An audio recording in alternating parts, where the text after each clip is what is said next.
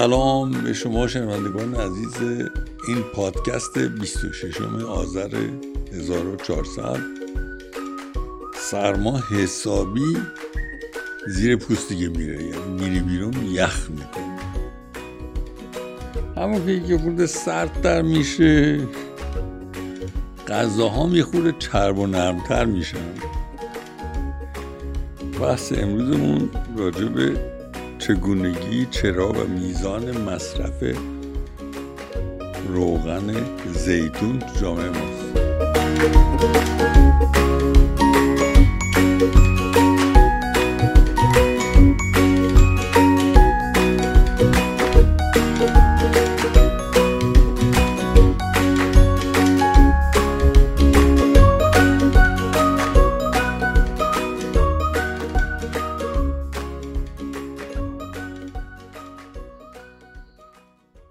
قدیمترا یه آشنایی.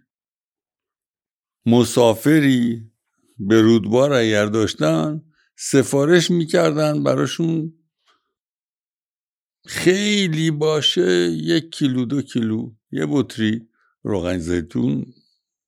و اصرار می‌کردن روغن زیتونش خوب باشه. بیارن. این قدیمی ترا.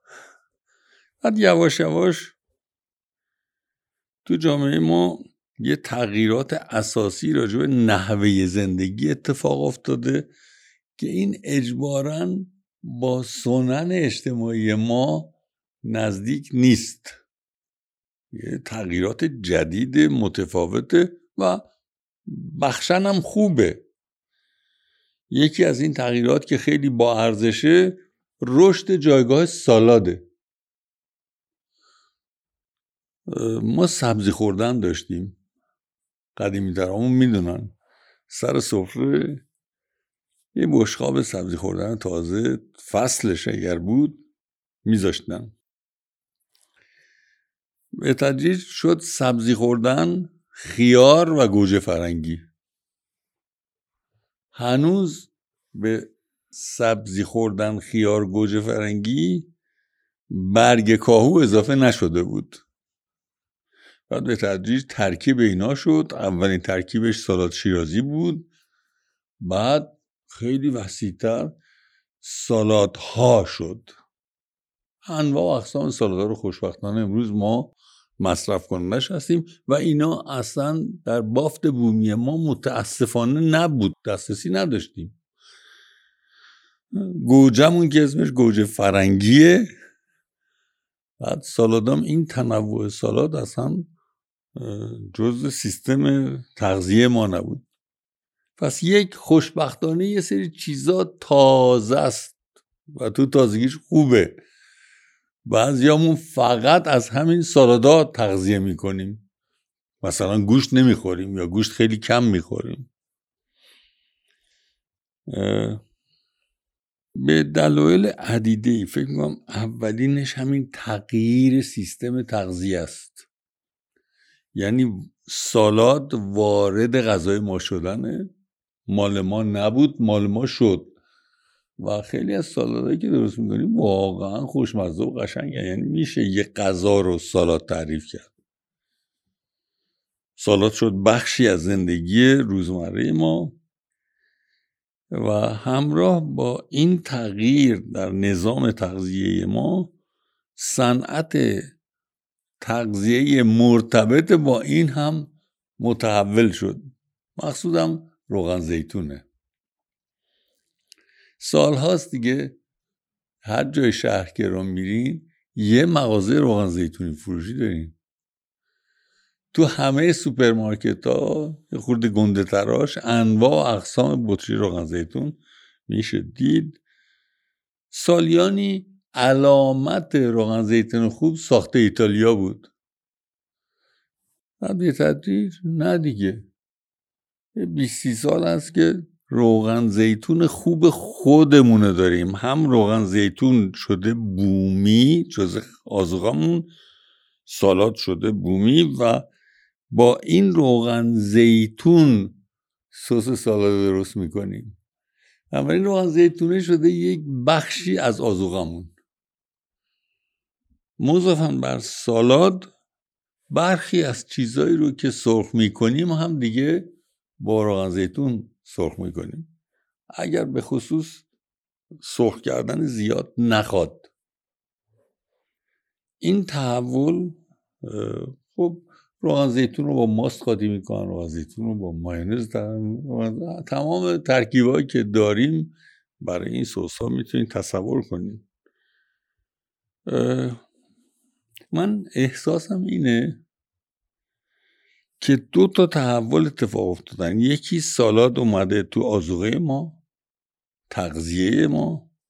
یکی مواد ضروری برای سالاد گسترش پیدا کردن تو تولیدات صنایع تغذیه ما. که اونچه که مد نظرم هست در این صحبت با شما امروز جایگاه روغن زیتونه. علت اینکه به فکرم رسید یه دوست ایتالیاییم اومده بود ایران و خودش شروع کرد سس سالادش رو درست کردن. یعنی روغن زیتون و آب لیمو این حرفا رو خودش گرفت و قاطی کرد و در نتیجه روغن زیتونه ای که توی اون خونه بود ایشون چشید. با چنان تعجب عجب روغن زیتونیه. مال ما خیلی بهتر از این نیست. دوست ایتالیایی می‌گفت. آره روغن زیتون های خوب داریم. روغن زیتون های خوب داریم. صنایع تغذیه ما تحولات خیلی زیادی کردن. خود تغذیهمون تحول کرده. به نظر من سالاد یه نمونه بسیار مهمیش هست و صنایع وابسته به این تحول زیادی کردن. هنوزم رودبار برین تعداد زیادی مغازه روغن زیتون و زیتون فروشی هست.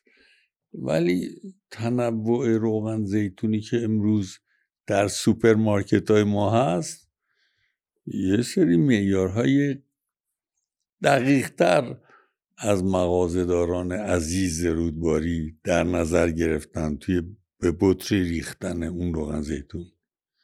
و مصرف کننده هم آگاه هست. تبلیغات نمی‌خوام بکنم. یه مارک روغن زیتون که نسبتا روغن زیتون خوبی هم میده دو جور روغن زیتون رو تو بطری میریزه و بطریاش برچسب های مجزا دارن. یکیش نوشته روغن زیتون بودار یکیش نوشته روغن زیتون بیبو. یعنی آگاه هست که مصرف کننده چه نیازی داره و برای مصارف احتمالی اون مصرف کننده این دو نوع رو تفکیک کرده. اگر اگر اینو فقط یه مورد به کار ببریم از تحول صنایع غذاییمون و این رو جزو تحول اجتماعیمون به حساب بیاریم. تکرار می‌کنم. تو فرهنگ ما خوشبختانه هنوزم هست سبزی خوردن مبنای اصلی بود. سر سفره.